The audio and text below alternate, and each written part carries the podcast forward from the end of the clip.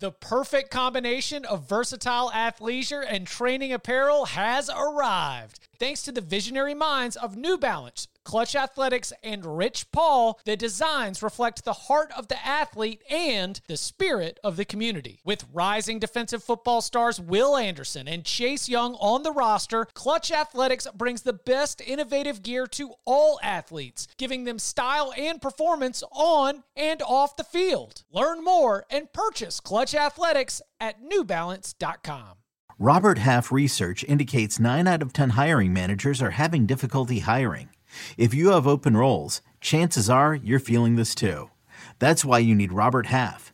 Our specialized recruiting professionals engage with our proprietary AI to connect businesses of all sizes with highly skilled talent in finance and accounting, technology, marketing and creative, legal, and administrative and customer support. At Robert Half, we know talent.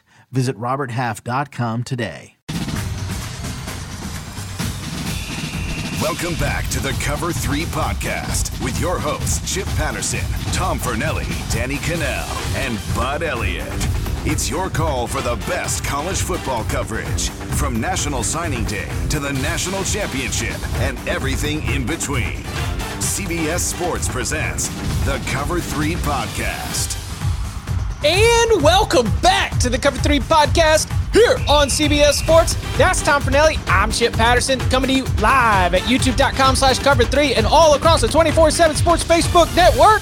Thanks for hanging out. Smash that subscribe, smash that like, and come and join us in the chat. It is Thursday, 11 a.m. Eastern Time. We are so thrilled to be able to open up the big old bag of mail, where, of course, you can add a future mailbag question by leaving us a 5-star review. Put the question in that review. We'll go ahead and throw it in the bag, open it in a future mailbag episode. But also, as we have introduced the live audience to the Cover 3, the environment, ecosystem, the family. We have loved getting our mailbag questions also from the live audience. Some of you have followed my advice. You jump in here early, youtube.com/Cover3, jump in the chat, give us your question. We've already got a handful of them starred and ready for you. Before we jump into those and some headlines, we want to remind you that brackets are back and you can get in the madness today on the CBS Sports app. Run men's and women's pools with friends and enter our Cover 3 Bracket Challenge for a chance to win a new car and trips to the 2024 Final Four. Play today on the CBS Sports app or visit cbssports.com/play to sign up. No purchase necessary. See terms and rules for details. We've got a QR code on the screen right now. If you're watching us on YouTube and you want to be able to... I'm trying again. 945 people signed up for the Cover 3 Bracket Challenge last year. If you were in it last year, congratulations, you're in it again. Just get into the CBS Sports on your app, and you can go ahead and get ready. You can't fill it out just yet. It's not how it works, but we'll be doing plenty of that and also talking some brackets on that Monday show after Selection Sunday. Tom, spring practice underway. Before we get to the mailbag questions, and spring practice is getting rolling down in Austin, and the return of Quinn Ewers comes with expectations for Quinn Ewers. The arrival of Arch Manning brings a lot of star power, apparently a lot of lost student IDs. I don't know if you see this, but Arch he's not a wide receiver. He doesn't have sticky hands. He keeps fumbling these student IDs all over the place. But I was interested to see that Steve Sarkisian has come out and did not throw a lot of weight behind sophomore Quinn Ewers as the QB1. He is doing what is a little bit cliche, as all jobs are available, all jobs are open, including the quarterback position. Do you believe that Steve Sarkisian is looking at his quarterback room and he sees an even battle? What are your expectations for what will eventually play out at that position?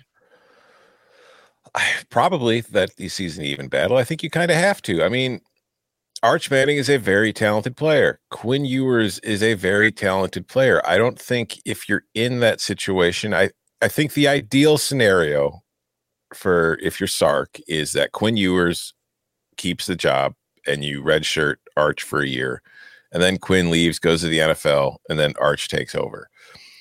I wonder, like, there could be if Quinn loses the job and Arch gets it from the jump, it could cause kind of a distraction, kind of headache in the locker room and in the media and all that kind of stuff. So ideally, I think he wants Ewers to win. I think that's probably the best case scenario. But if they're both as good as everybody thinks they are, and we've only seen flashes from Ewers. He played really well against Alabama last year, got hurt, missed some time, came back, had moments, had bad moments. You know, looked like a freshman quarterback. And with all the hype surrounding Arch Manning as a prospect coming out of high school, the number one recruit in the class, he's clearly talented. So it's a good situation to have, whereas I've got two really good quarterbacks, and I've got to try to figure out which one's going to be my starter. But my guess is that Quinn Ewers is probably going to start the season as the number one, and then maybe Manning gets some time in early non-conference games, and maybe he plays more than 4 games in red shirts, and maybe he doesn't, because honestly, whether he redshirts or not, if Arch Manning is who everybody thinks Arch Manning is, he's not going to be here more than 3 years anyway. Correct. So I don't know if the redshirt matters that much to them. So yeah, it's going to be really interesting to follow. It's clearly the most interesting, I think, QB battle is from a national perspective. I mean, obviously everybody cares about what's going on at their own schools, but just from the national attention, this is going to be the one that gets the most because of the names, because of what Texas is trying to be, and because of the struggles, and they're trying to, you know, get to the top of the Big 12 before they leave for the SEC. So yeah, it's really interesting to watch. I think Ewers is your favorite. I do not think he's got the job on lockdown, because if, like I said, if Arch Manning is coming in practice and playing well, and he's leading the team and he's picking up the playbook and he's doing everything he's supposed to do, and then we get to the season, I mean, Sark's not trying to go 7-5 again or 8-4. We've seen Texas, they're waiting for somebody to start winning. And if Sark feels that Arch Manning is the guy who gives them the best chance to win games, Arch Manning's going to be the starting quarterback. Here's my, I think that this is the order of my level of confidence. Number one, I am fairly confident that Steve Sarkisian is not going to announce a QB1 at the end of spring practice. No. We will not get that answer here in this game, in this next several weeks at all. I believe that he will try to allow that competition to remain as 50-50 as possible, if for no other reason than to try and maintain some quarterback depth, because he has already seen how quickly things can unravel in terms of your quarterback depth with just a couple of injuries. And so you want to make sure that you've got both quarterbacks, whether it is Arch starting and Quinn backing him up or Quinn starting and Arch backing him up. This is going to be at least going to be believed as late as you possibly can without impacting the team's preparation for week 1, that it's going to be a battle. And I think that that's something that you just have to do in the modern, you know, college football quarterback coaching world. I am also fairly confident that no matter what, Arch Manning will play against Rice on September 2nd, 2023. And if he does anything that looks amazing, life is going to be tough on Quinn Ewers. Did you make anything of the haircut? Steve Sarkisian, you know, he says that Quinn's always been a very serious guy, but, quote, all of a sudden now the guy gets a haircut, cleans up his beard a little bit, and everybody thinks Quinn's real serious right now. That's human nature. It's never been a question of him taking this serious. He wants to be really good. He wants to be a leader on this team. He wants to win a championship with these guys, and that doesn't change what he does day to day, but the appearance is what it is. And so I do think him recognizing that shows some maturity. Listen, dumb football guy brain. When we first, like back in the days when Barton was still on the show, when Quinn Ewers was a high school prospect, and you and I first came across him through Barton, and we saw the photo of him, what was the first thing I said? There's no way this kid can be any good with a haircut like that. There's just simply no way I'm going to take this kid seriously. And Barton was like, no, he's really good. And Barton was right. He is very talented. But yeah, it doesn't matter, but it does matter. Like yes, he looks more serious. And I think honestly, perception is a big part of reality. And I think that if people start viewing it that way, just for him, whether it actually makes a difference on the field, probably not. Right. But the way people perceive him, I mean, if he's trying to get ready for the NFL, look at some of the things NFL teams like knock quarterbacks or any prospect on when they're in the evaluation process.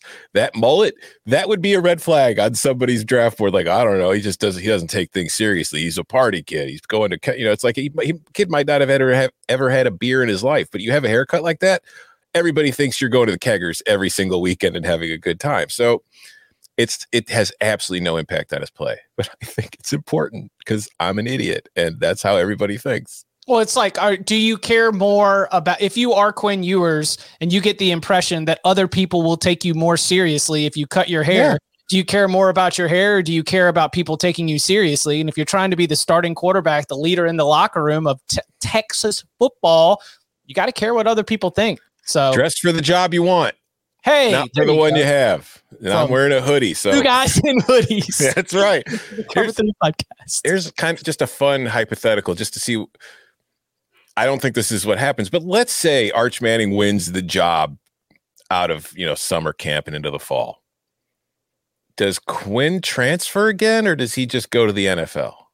Like, he would have to transfer again, right? I don't think anybody's drafting him off of 3 or 4, a half a season of play. Oh, he might. He will be draft eligible after the 2023 season. If he's riding the bench, would he transfer again, come back to college for a 2024 season elsewhere? At which point, since he's already transferred, I think he would have need to wrap up that undergraduate degree to be immediately eligible for 2024, having already used the one-time transfer waiver. I could be wrong on the details of that. Please forgive me if that's so. I think that given his projection and given the tools, what he has shown in limited ability, even if he was the backup, I think he could still get drafted. I think he could get drafted, but would he be a first-round pick? I doubt it very much. If I am Steve Sarkisian, I hope that Quinn Ewers raises his level of play so that he wins the job, and I don't have to send Arch Manning into Tuscaloosa to play Alabama in week 2. Just awesome. Feels like such a pivot point in this whole, what we're going to do with the Texas quarterbacks battle. Also, it's just good for Sark long-term in that at Alabama, he helped Tua and Mac Jones become first-round picks. If he takes Quinn Ewers and develops him, and he plays well and develops him into a first-round pick, and then he's got Arch Manning, it's going to make quarterback recruiting very easy at Texas over the next few years. Aside from Alabama, the other non-cons are Rice and Wyoming, both those games in Austin. As the conference schedule unfolds, you go road to Baylor, on September 23rd, followed by Kansas, then the Red River game against Oklahoma. And again, this is a Big 12 conference game at Houston. This is a Big 12 conference game, Texas at Houston on October 21st. You know, there are 69 Power 5 teams now. I got to keep reminding myself of that. 69 Power 5 teams. Nice. 69 Power 5. All right. Nice. You think we'll be able to remember that? I don't know. It's just, it's a hard number to remember. Nobody ever mentions it. Any news on Wednesday morning that Josh Gaddis, I'm trying to wrap up a Miami football spring feature. So Josh Gaddis has definitely been on the brain for me recently. Hooray. But Josh Gaddis has arrived and has been introduced as a co-offensive coordinator at Maryland for Mike Locksley. This is a series of high profile. He's offensive coordinator and quarterbacks coach, Josh Gaddis. Also, we've got Kevin Sumlin as a tight ends coach. Mike Locksley is, we get some, we got some Maryland fans that want us to talk more Maryland. So I'll give you a little bit here because I think that Josh Gaddis and Kevin Sumlin arriving at Maryland shows me that Mike Locksley has the belief from the school to be able to go out there and put together, identify talented coaches who he has worked with or who he has been peers with and be able to put together a staff. And I think that that's what happens when you finish back-to-back seasons with bowl wins. I think that's what happens when you win 8 games for the first time in nearly 2 decades. I think that as we look at Maryland football, the first thing out of our mouth is how tough it is to be in the same division as Ohio State, Michigan, Penn State, and Michigan State. And yet, when we go into a potentially future divisionless world, what Mike Locksley has been able to do over his 4 seasons in College Park kind of gives me confidence, if I'm a Maryland fan, that we're not going to fall to the basement of the conference, that the infrastructure that we've got here is pretty good. Yeah, long-term, if you're a Maryland fan, getting rid of the divisions, you feel like will make things easier. It doesn't mean Maryland's going to be a top 3rd program in the Big Ten, but it'll definitely make the pathway to having good seasons easier. Well, Mike Locksley came from Alabama after, struggling as a head coach at New Mexico. He went to the Nick Saban School for Wayward Coaches, learned all of Saban's ways, And now he's gone to Maryland, and he's opening his own school for wayward coaches, bringing Sumlin and bringing in Gaddis, who has been, won the Broyles Award at Michigan as offensive coordinator, goes to Miami and is only there for a year before, he's shown the door. And whatever it is, I just hope that if Josh is the co-offensive coordinator, Locks lets him coordinate the offense. Let's see it, because I don't think we've seen Gaddis really able to do what he's wanted to do at either of his last two stops. So will we finally get to see it, or is this going to be more of a, is the co-offensive coordinator role, you see it in a lot of coaching staffs, sometimes it's by committee, sometimes it's the head coach still calling the plays. I don't know what the situation is going to be at Maryland. Mike Locksley has plenty of play calling experience in his past as a coach. He was a very successful play caller. So I don't know. It's interesting. I think it's always good to have that amount of experience on your staff, though. It's it clearly works for Alabama. Maybe it'll work for Locks. Yep. Very interesting to keep tabs on as Locksley enters the 2023 season with some good momentum that he has built up there in College Park. Coming up on the other side, we go into the big old bag of mail. We're looking at Kirby Smart, because Kirby Smart just won his second national championship. Are the next couple of years going to be more Nick Saban, more championships to come, or Dabo Sweeney? We'll get into that and more next. This episode is brought to you by Progressive Insurance. Whether you love true crime or comedy, celebrity interviews or news, you call the shots on what's in your podcast queue. And guess what? Now you can call them on your auto insurance too, with the Name Your Price tool from Progressive. It works just the way it sounds. You tell Progressive how much you want to pay for car insurance, and they'll show you coverage options that fit your budget. Get your quote today at Progressive.com to join the over 28 million drivers who trust Progressive. Progressive Casualty Insurance Company and Affiliates. Price and coverage match limited by state law. When you need mealtime inspiration, it's worth shopping Kroger, where you'll find over 30,000 mouthwatering choices that excite your inner foodie. And no matter what tasty choice you make, you'll enjoy our everyday low prices, plus extra ways to save, like digital coupons worth over $600 each week. You can also save up to $1 off per gallon at the pump with fuel points. More savings and more inspiring flavors make shopping Kroger worth it every time. Kroger, fresh for everyone. Fuel restrictions apply. Back here I didn't see that coming. I love those who are watching on youtube.com/cover3 just got to see one of what is a series of very, very funny and well done promos for the Masters that the good folks at the CBS primetime lineup have put together. Do you remember the soap opera talking about March Madness that they had last year? Yes. Yeah. They're in their bag. It's a good move. I liked it. All right, let's go ahead and jump into the big old bag of mail. A reminder that if you would like to add a mailbag question to a future mailbag episode, one way to do it is leave us a 5-star review. And in that review, go ahead and put your question. This one is from D-Ham. It says, does Kirby's next 8 years look like a Nick Saban run, parentheses, multiple championships, continues to recruit in the top 3 annually, or more like Dabo Sweeney, parentheses, already peaked with 2 natties, real good, but not quite championship level anymore? There's 2 ways. I mean, the thing about this question is the far more likely in a realistic scenario is that it's going to be more like Dabo, because of what Saban did at Alabama is very hard to do. It's the greatest college football dynasty we've ever seen in the sport. So can he repeat that? Yeah, sure. Why not? But I do feel like it is more likely that Georgia is on an Alabama path than the Clemson path, simply because Georgia's been recruiting at that level for a while. Clemson, even while it was winning the national titles, was not recruiting at a top 3 level. It was recruiting well, and it was developing well, and it was coaching well, and it had 2 outstanding quarterbacks that went on to be first-round picks that helped them win those national titles. But Clemson has never been the, number 1, number 2, number 3 recruiting class on a regular basis. Georgia is. So the talent is going to keep coming. So I think that in an expanded playoff, Georgia's going to be in the playoff probably every year. So it's more likely to have an Alabama outcome from that aspect than it does a Clemson outcome, where Clemson's in the playoff every year. But at this point, they were, but they haven't been lately, and they're not really looked at right now as a national title contender. Like, they're looked at the ACC champion, but when we really break it down, nobody thinks Clemson's winning a national title anytime soon. So, yes. I mean, it's crazy. They won 29 straight games. Yeah.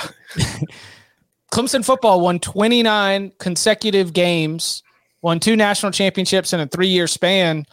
But this, we're heading into 2023, and that last national championship was 2018. And you mentioned, like, they did get back and they won the ACC last year. That was nice to be able to get back there. But, you know, falling short in 2020 and 2019 in the title game, in 2020 in the semifinals, in 2021, not even making the ACC championship game. And then in 2022, you know, showing up in the Orange Bowl, but, you know, taking that loss to a Hendon Hooker-less Tennessee team. There is undoubtedly a step back that has had, and that's really what, like, has spurred a lot of the changes and a lot of the, you know, Clemson belief that they're about to turn things around and get back to where they thought they were going to be. But to answer the question, it is more likely that Georgia, a team that has a talent machine, like a team that is arguably under-delivered given its resource and recruiting advantages for a long time, that, you know, it is now reached the top. I don't think it'll be 6 championships in 12 years, though. No. And I think another part of that you got to consider, too, is the approach, not just from the recruiting aspect of it, but like Dabo looks at Clemson and his program and says, we can win national titles. We have won national titles. We want to win national titles. I don't think winning the national title is the end-all, be-all of what Dabo wants to do at Clemson. Whereas when you look at Georgia, like, the goal is win the national title. Like, everything else is kind of like, winning the SEC is great, but if they don't win the national title, the SEC title is, all right, cool, we were SEC champs, so we didn't finish the job. So I think just from that kind of approach, Dabo, if his team goes 11-2 and reaches the college football playoff and they don't win it, but his kids are all good kids and they go on to be good boys and graduate, I think that would make, you know what I mean? It's like, yeah, it might be corny, but I don't think winning the title is Dabo's primary goal. It's just something he wants to do. Let's go ahead and start taking questions from the live audience. Go ahead and throw them in there. Let's see. Hey guys, love the pod. I'm excited for Ryan Walters, but it's been well documented. Purdue generally does not hire defensive head coordinators. That's true. It's been like 40 years since they've had a head coach hire who came from the defensive side of the ball. What do you guys think of the Graham Harrell hire and a Hudson Card-led offense? I like Hudson Card quite a bit. I think Hudson Card is a good quarterback. I think Hudson Card will be a good fit in that offense. I'm not as enthused about Graham Harrell. I feel like Graham Harrell is a name that we've heard a lot as far as like potential, and he's gotten a lot of big jobs based off being part of that Air Raid tree, but the results really haven't been there. Like at USC, they had, you know, did they go 10-3 the year he was an OC, or was he not there that year with Sam Darnold? I can't remember. No, he was not. Okay. He was after that. That was when he was like his first sort of like, okay, we're going to take him seriously as a coach on the rise was when he was at North Texas. Yeah. Mm-hmm. Like he started there, but then he came to USC and he was with the JT Daniels, Kedon Slovis kind of pairing there. It was post Darnold. Yeah. 2019 is his first season as an assistant at USC.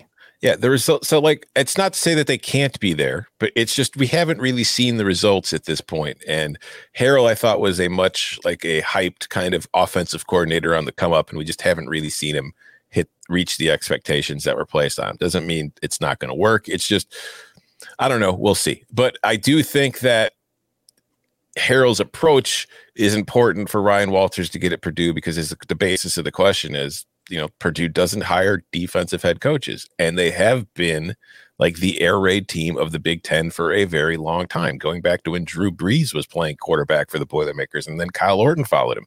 That's been their identity. So I think it's important for the, you know, with a new defensive quote minded head coach coming in, who, by the way, played quarterback in high school and stuff, but like, to have that, to keep that kind of Air Raid DNA in the program, I think is important. So it can work because they've got the personnel for it. Everything's kind of already in place there. So I just don't think of Graham Harrell as I think the shine's kind of come off a bit. It doesn't mean he's not any good, or it's the offense is going to be as good. It's just I'm more excited about Hudson Card than Graham Harrell, which is probably the short version of that answer. Yeah, I mean, to me, the super simplified version is that when a defensive coordinator takes a head coaching job, there is a fear among fans that he's going to coach the team like a defensive coordinator. And when you make the philosophical and stylistic hire of Graham Harrell, you're at least indicating. Now, whether you'll put the clamps on him or, whether he'll be able to totally run the show, we'll see. But you're at least indicating that you have plans of being able to go out there and field an offense that's going to be explosive, that's going to play with some tempo, and that is not going to be afraid to chuck it around just a little bit. Thank you for that question. Have you done any NFL draft Aiden O'Connell type talk? I haven't done much talk on it. No, I believe it was Rick Spielman with Ryan Wilson. They do phenomenal work with the First Pick podcast. Go and check it out for a lot of NFL draft talk. I think that it was Rick who threw him out as like late round quarterback, like guy who NFL teams are going to end up falling in love with. Does that jibe with sort of your evaluation of watching him? Yeah, I think that he's a guy who I think if Aiden O'Connell is your starting quarterback in the NFL, you're probably going to be, you're not going to be competing for a playoff berth, but I do think that he is going to be a backup in the NFL and somebody who could maybe start a game or two for you when you need them, because it's like you see in the NFL now, they're playing an extra game every single year.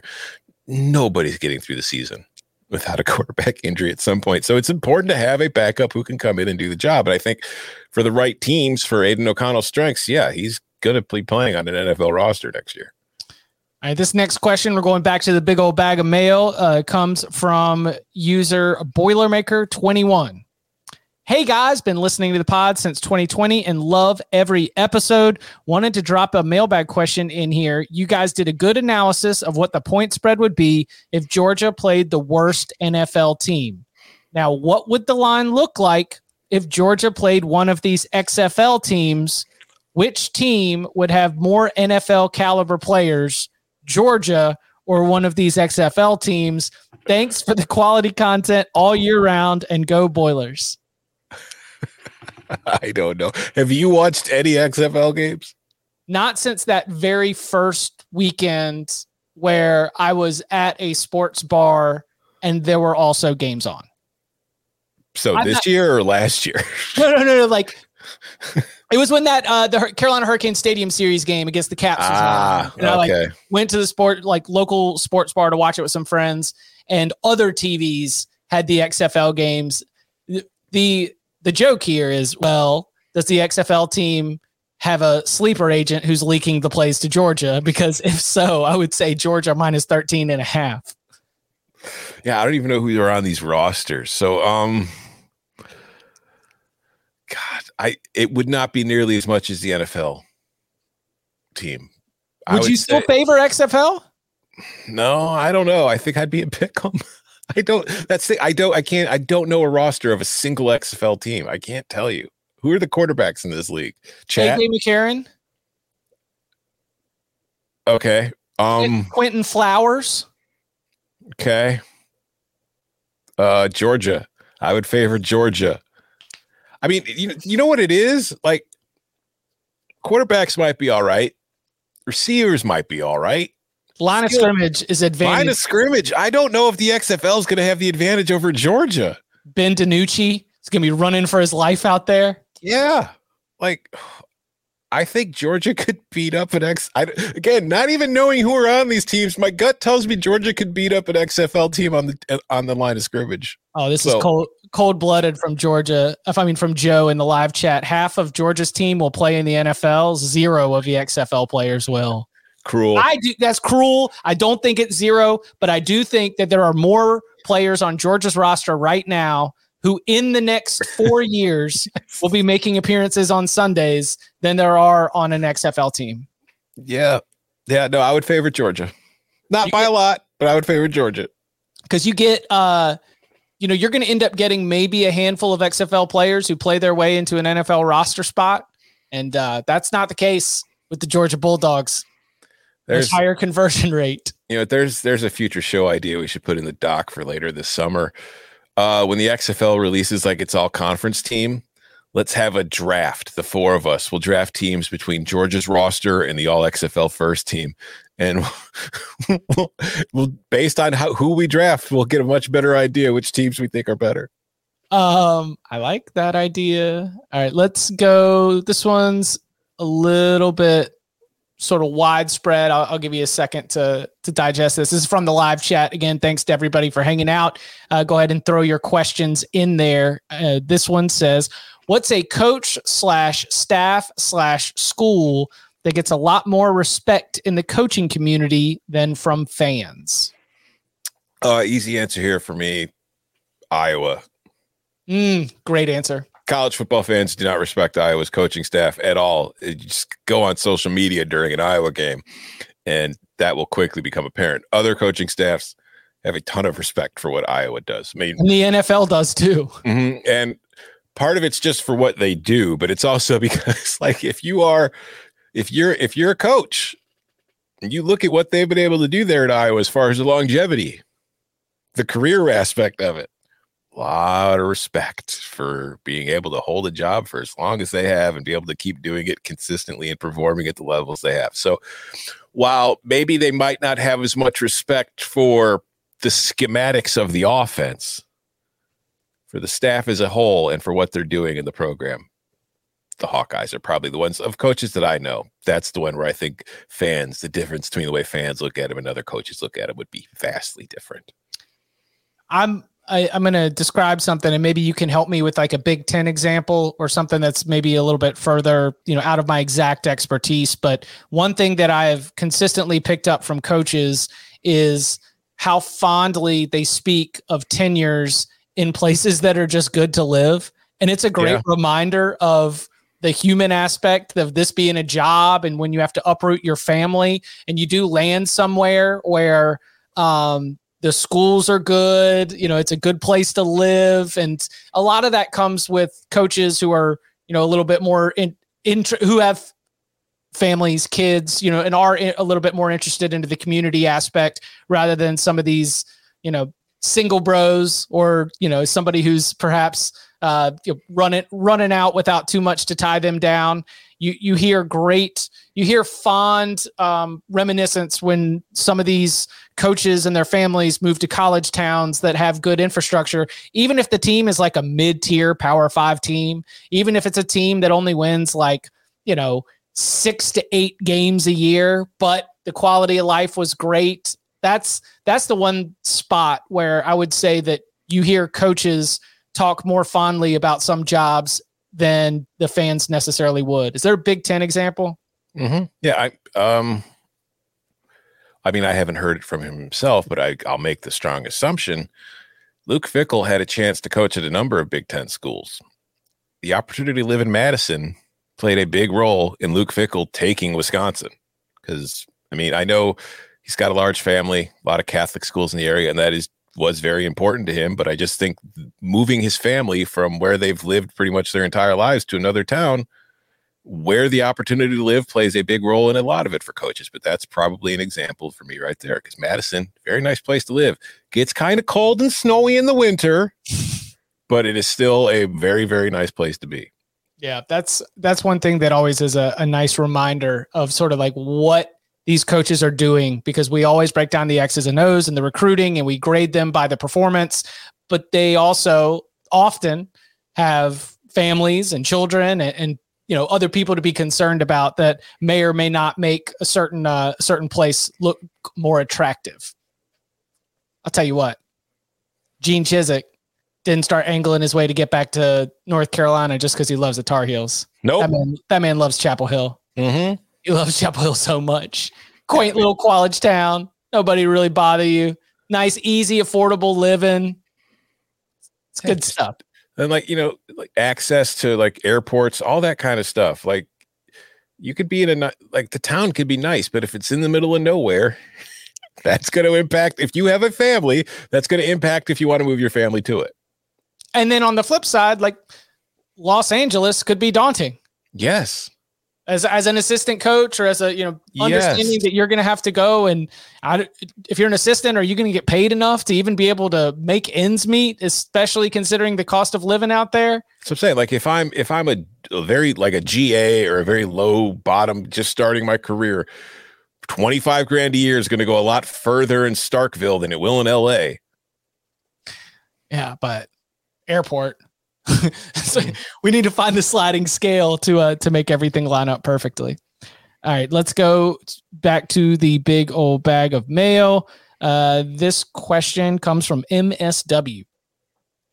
Excellent podcast and a must for hardcore college football fans. Question: when the ACC's future is discussed, their terrible long-term TV contract is always brought up. Do you have any sense about how much the ACC could command relative to other conferences if they were able to renegotiate their deal? Would they be closer to the SEC and Big 10 or the Big 12, Pac-12? Seems like they have a lot of well-known brands, lots of TV markets, but only a few top-flight programs with rabid fan bases. They'd be bigger than the Big 12, but they'd be closer to the Big 12 than they would be the SEC or Big 10. 100%. I don't have a huge pushback on that. I recognize that the Big 12 making more money than the ACC is a reflection of that deal. Mm-hmm. And I think that that's what leads to a lot of the consternation, which, by the way, North Carolina athletic director Bubba Cunningham this week at the ACC tournament has added his support to the Florida State and Clemson caucus of we need unequal revenue sharing. So expect that to be a big topic of conversations when the ACC has its spring meetings in May. I don't know if we'll have any announcement coming out of it, but something to note still, even if the ACC were to go to market with its current membership and get a brand new deal, it would not be in the same neighborhood as the Big Ten and the SEC. Right. We get like a sound effect of like a funeral dirge for every time we start talking about the ACC. We could just start playing that because, man. But no, I think if it went to the open market, yeah, they would get enough that they'd be getting more than the Big 12 right now, but kind of just along the lines of what you were saying, unless there's another 20-year grant of rights, they wouldn't be getting nearly enough to keep Florida State, Miami, and North Carolina from sniffing around those SEC and Big Ten waters. I 100% agree with that. Let's go back to the live audience. Let's keep it in the ACC. Why not? If Tom's going to bury this conference, let's get in as much as we can. How would you rate how Pat Narduzzi has done at Pitt? Prior to him, the program was a mess under Dave Wannstedt, Todd Graham, Paul Christ. Since he took over, he has the second most wins in the ACC behind Clemson and always plays a tough non-conference schedule. I think Pat Narduzzi's done a wonderful job at Pitt. And I think this is one of those examples where it gets kind of lost in this national title or bust kind of just zeitgeist to the sport now, where you look at a coach who's gone to a program like this and he has built it into, you know, I know Pitt's won national titles in the past. I know it has that kind of history, but the 1970s were a long time ago. We're talking about the 2020s now. But this is a program that made the transition from the Big East to the ACC. And I don't think it was a disaster under Christ. I think that was, you know, the program was literally making the transition from the Big East to the ACC at the time. It wasn't going to just be step in and be good right away. But Narduzzi came in after Christ returned to Wisconsin, and he has done as good of a job and better than you could reasonably expect for where the program was and where it's probably going to be. And I know I mock him all the time just for some of his approach to offense. Like, we were mocking him all last offseason because he was happy the offensive coordinator that helped get a quarterback to the Heisman ceremony and them to an ACC title left because he threw the ball too damn much. And it's funny. And the jokes are there. But they went 9-4. They didn't win 11 games again, but they still won a bunch of games. They were still one of the better teams in the ACC. And that's just what Pitt is. And you look at these kind of mid-tier Power 5 programs that probably aren't going to be competing for national titles. Going back to the previous question about coaching staffs that other coaches respect compared to fans, Pat Narduzzi and Pitt staff would probably be up there. It's like in Iowa in a similar situation where they win games. They're not competing for national titles, but it's a good program and you know what you're going to get, and they're going to play hard and they're tough to beat. So Yeah, that whole staff. I mean, it's not all that different from what D'Antonio did at Michigan State, where Narduzzi came from. They just haven't gotten a playoff berth out of it, but they have, gotten to an ACC championship. A couple things are really impressive to me. Number one, this is his first head coaching job. Mm-hmm. He has been the head coach at Pitt for 8 seasons. He has only had one season below 500. That was in the 2017 season. He has finished in the top 25 twice. He has made the ACC championship game twice. He has won one ACC championship. He has delivered in 6 out of 8 seasons, finishing in the top 3 in the ACC's Coastal Division. Mm-hmm. Play is obviously out the door, but as we re-rack the ACC in terms of overall power, in terms of stability, Pitt is more stable than Miami. Pitt is more stable mm-hmm. than Virginia Tech.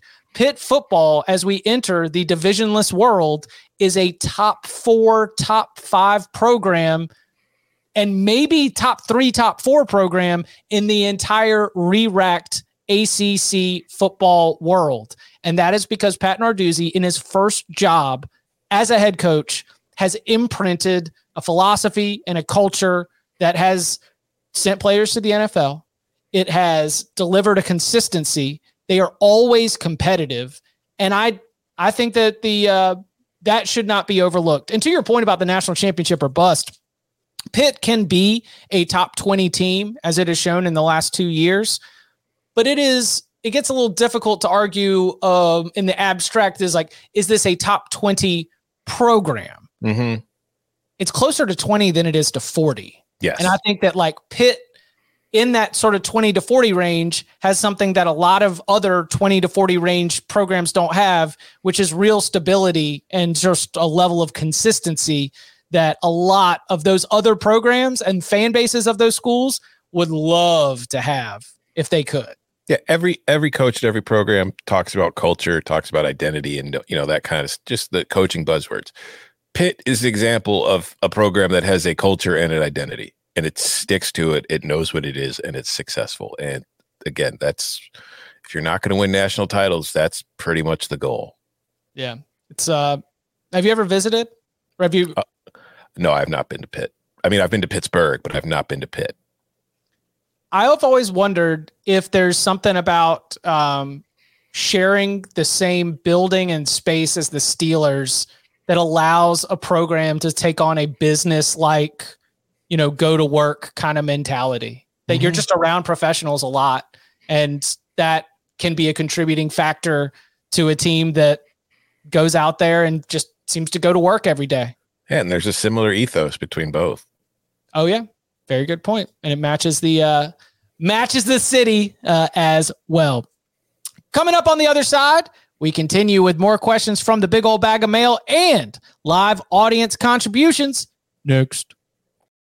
Another day is here and you're ready for it. What to wear? Check. Breakfast, lunch, and dinner? Check. Planning for what's next and how to save for it? That's where Bank of America can help. For your financial to-dos, Bank of America has experts ready to help get you closer to your goals. Get started at one of our local financial centers or 24/7 in our mobile banking app. Find a location near you at bankofamerica.com/talktous. What would you like the power to do? Mobile banking requires downloading the app and is only available for select devices. Message and data rates may apply. Bank of America NA, member FDIC. The baseball season is in full swing, which means you need to listen to Fantasy Baseball Today, part of the CBS Sports Podcast Network. Join Scott White, Chris Towers, and me, Frank Stample, every weekday as we recap every player from every game. We'll talk waiver wire ads, drops, players to trade for, prospects who could make an impact, and everything in between. Make sure to download and follow on Apple Podcasts, Spotify, the Odyssey app, and everywhere else podcasts are found. Back here on the Cover 3 podcast. This one's a little bit of an emotional problem that has been brought to our attention. Uh-oh. It's time for guys to be sensitive dudes. Guys being dudes. Here we go. Brett asks, I'm a CFB sicko. I'll watch football for 12 hours on Saturday and the weeknight games when work allows. From September to mid-December, I'm locked in. This makes dating difficult for almost 4 months. I've told my past girlfriends that I'm all theirs for the rest of the year, and most weeknights in the fall, they get really annoyed when autumn rolls around. This is a serious five-star review question, by the way. We're not planting this at all, but it needs to be answered. I feel like me giving them 8 months of the year is a fair trade-off. Any advice?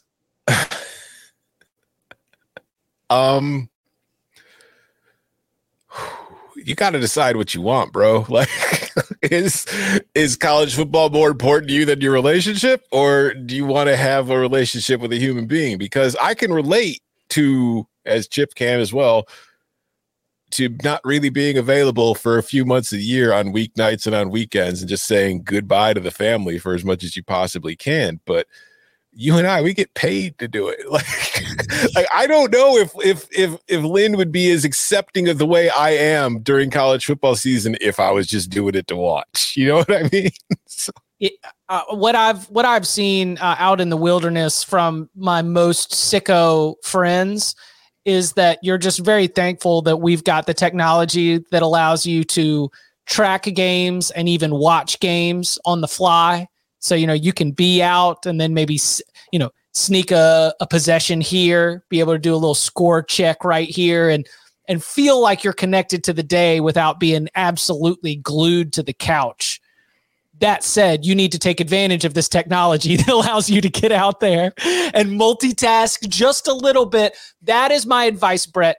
It can't be an all or nothing. If you're going to really be about it, you've got to learn how to create some balance there. You can't shut the door to your office or shut the door to your TV room and say, no one bother me for 12 hours. You got to identify the schedule. And I think that even sometimes Bud does this a lot when we're breaking down games on the show. He's like, identify the TV windows where it's like, you know what?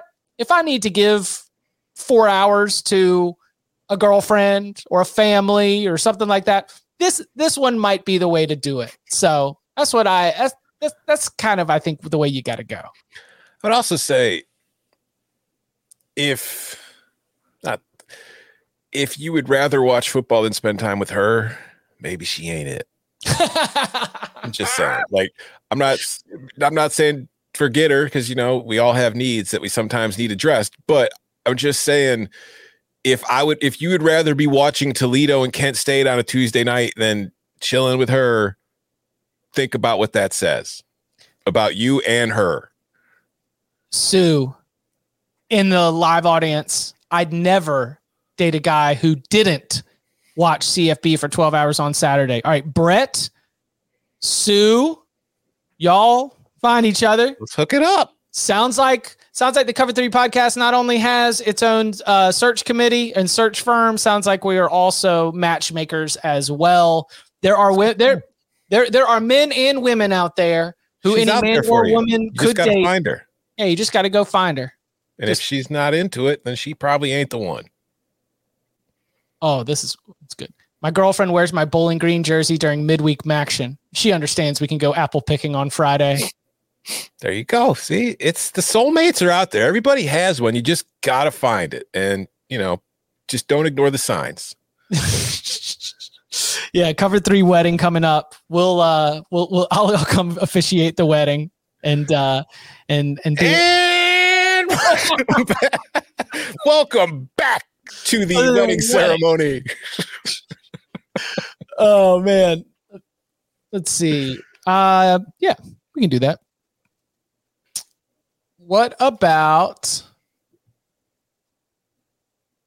Justin asks, what's the best option for Oregon and Washington if the TV deal turns out extremely low? I mean, it depends on the TV deal. Extremely low, like lower than the Big 12. I mean, if it's your only option, that's your best option. Like if I know there's been speculation about like the Big 10 offering them like half for a few years before making them full members. If that's your best option and it's more than what you're getting, well, that's your best option. But is that offer there? So I don't know. It's kind of a weird question to answer, honestly. And then one last one. This one comes from Houston. says, "Hey guys, I love the show and listen all the time. Y'all have quickly become my go-to podcast, and I enjoy all of your insights that I would never be able to have. Here's my first question. I live in Central Texas, and I was wondering if there's a possibility that the Baylor Bears are a New Year's Six contender this year. If not, what is the cap for Coach Aranda and his once promising team? Parentheses, that is my main question. The second one is less important. Is there anything you would alter about the new CFP? Also, what is your first non-SEC Big Ten school you could see winning the new playoff? Thanks so much and appreciate all that you put into the show." So let's start with the Baylor piece. What is the Baylor cap? Because when we have discussed a lot of the new Big 12 and, you know, reminded fans of what we're going to be looking at. And we've talked about Texas and Oklahoma potentially in the mix for bounce back type seasons. We did not mention, we haven't not talked a lot about Baylor in 2023. What is your expectation for Baylor? What is the cap for success for Baylor in 2023? I don't think you're getting to the playoff this year or New Year's Six Bowl. Doesn't mean I don't think they could have a successful season, but one of the things that's like we have to learn, because again, the Big 12 in recent years, we knew everybody was playing everybody. They played a round robin schedule. Now we have to look at their schedules.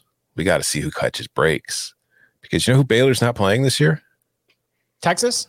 No, they play Oklahoma. Texas at home, but they don't play Oklahoma. So that's a boost to your schedule. But Baylor, and what, they won 11 games in 2021? Mm-hmm. They went 4-1 in one-score games that season. Last year, they dropped to 6-7. They went 2-3 in one-score games. So that doesn't explain the entire drop-off, but that's two wins right there in kind of coin flip games. And I think Baylor had the coin flip go their way a lot in 2021, so they overperformed what they probably were. And last year, the coin flips went against them, and they underperformed. So I think realistically, you look at that program, and they're probably somewhere between 11 and 6. I would say 8-4 regular season, kind of. But the non-con, they've got Utah coming to town. So at least it's in Waco. But Utah, not exactly a pushover of a team. That's going to be a tough game.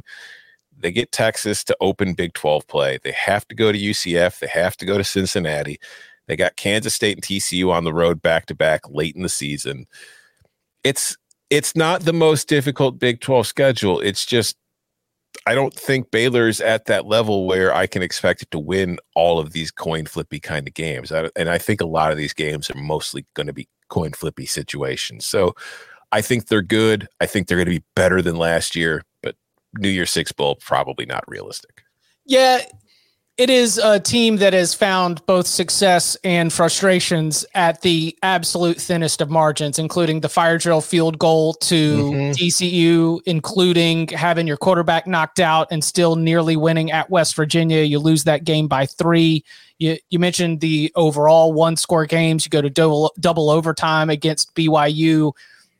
Because Baylor's roster right now is not going to overwhelm the rest of the Big 12 with talent, then you are, honestly, like, I'm putting the microscope or the spotlight back on Dave Aranda, because you are trusting Dave Aranda and the coaching staff that he has assembled, which, by the way, just made a change at defensive coordinator heading into 2023.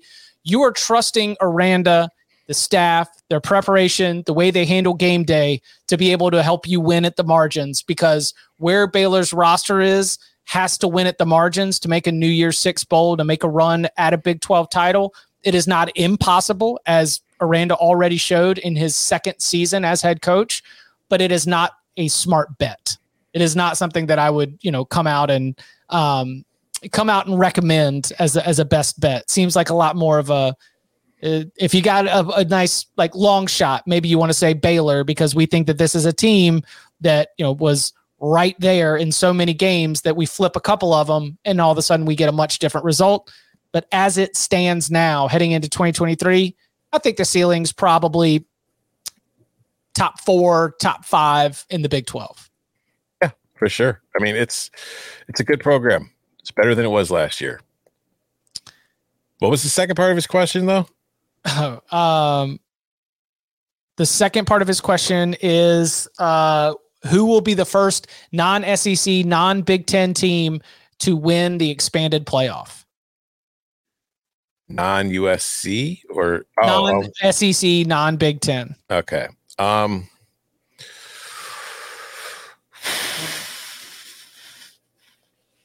Florida State. I like that. Mike Norvell got things moving in the right direction. I mean, I if Bud and Danny were on the show today, no way in hell I pick it. But since they're not here, Florida State. I'll go Oregon. Dan Lanning gets it done. There we go. We will be back Monday, 11 a.m. Eastern time, so make sure that you subscribe if you haven't already. Hit that notification so you know right when we go live, youtube.com/cover3, or wherever you get your podcast. And you can follow him on Twitter at Tom Fernelli. You can follow me at Chip_Patterson. Tom, thank you very much. Thank you. Also, Michael Campbell, what the hell top 25 of mine are you talking about? I don't have a top 25 out.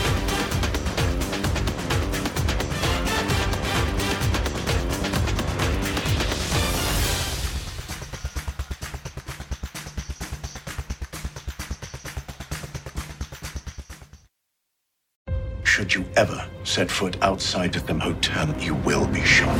Don't miss the new Showtime limited series based on the international bestseller. For the last 4 years, I've been a prisoner. Why are they keeping you here? Starring Emmy Award winner Ewan McGregor. This is the brave new world that you dreamt of. Be very careful. You are still a prisoner here. Everything in this new world comes at cost. This is still my country. A Gentleman in Moscow, now streaming on Paramount Plus, only with the Paramount Plus with Showtime plan.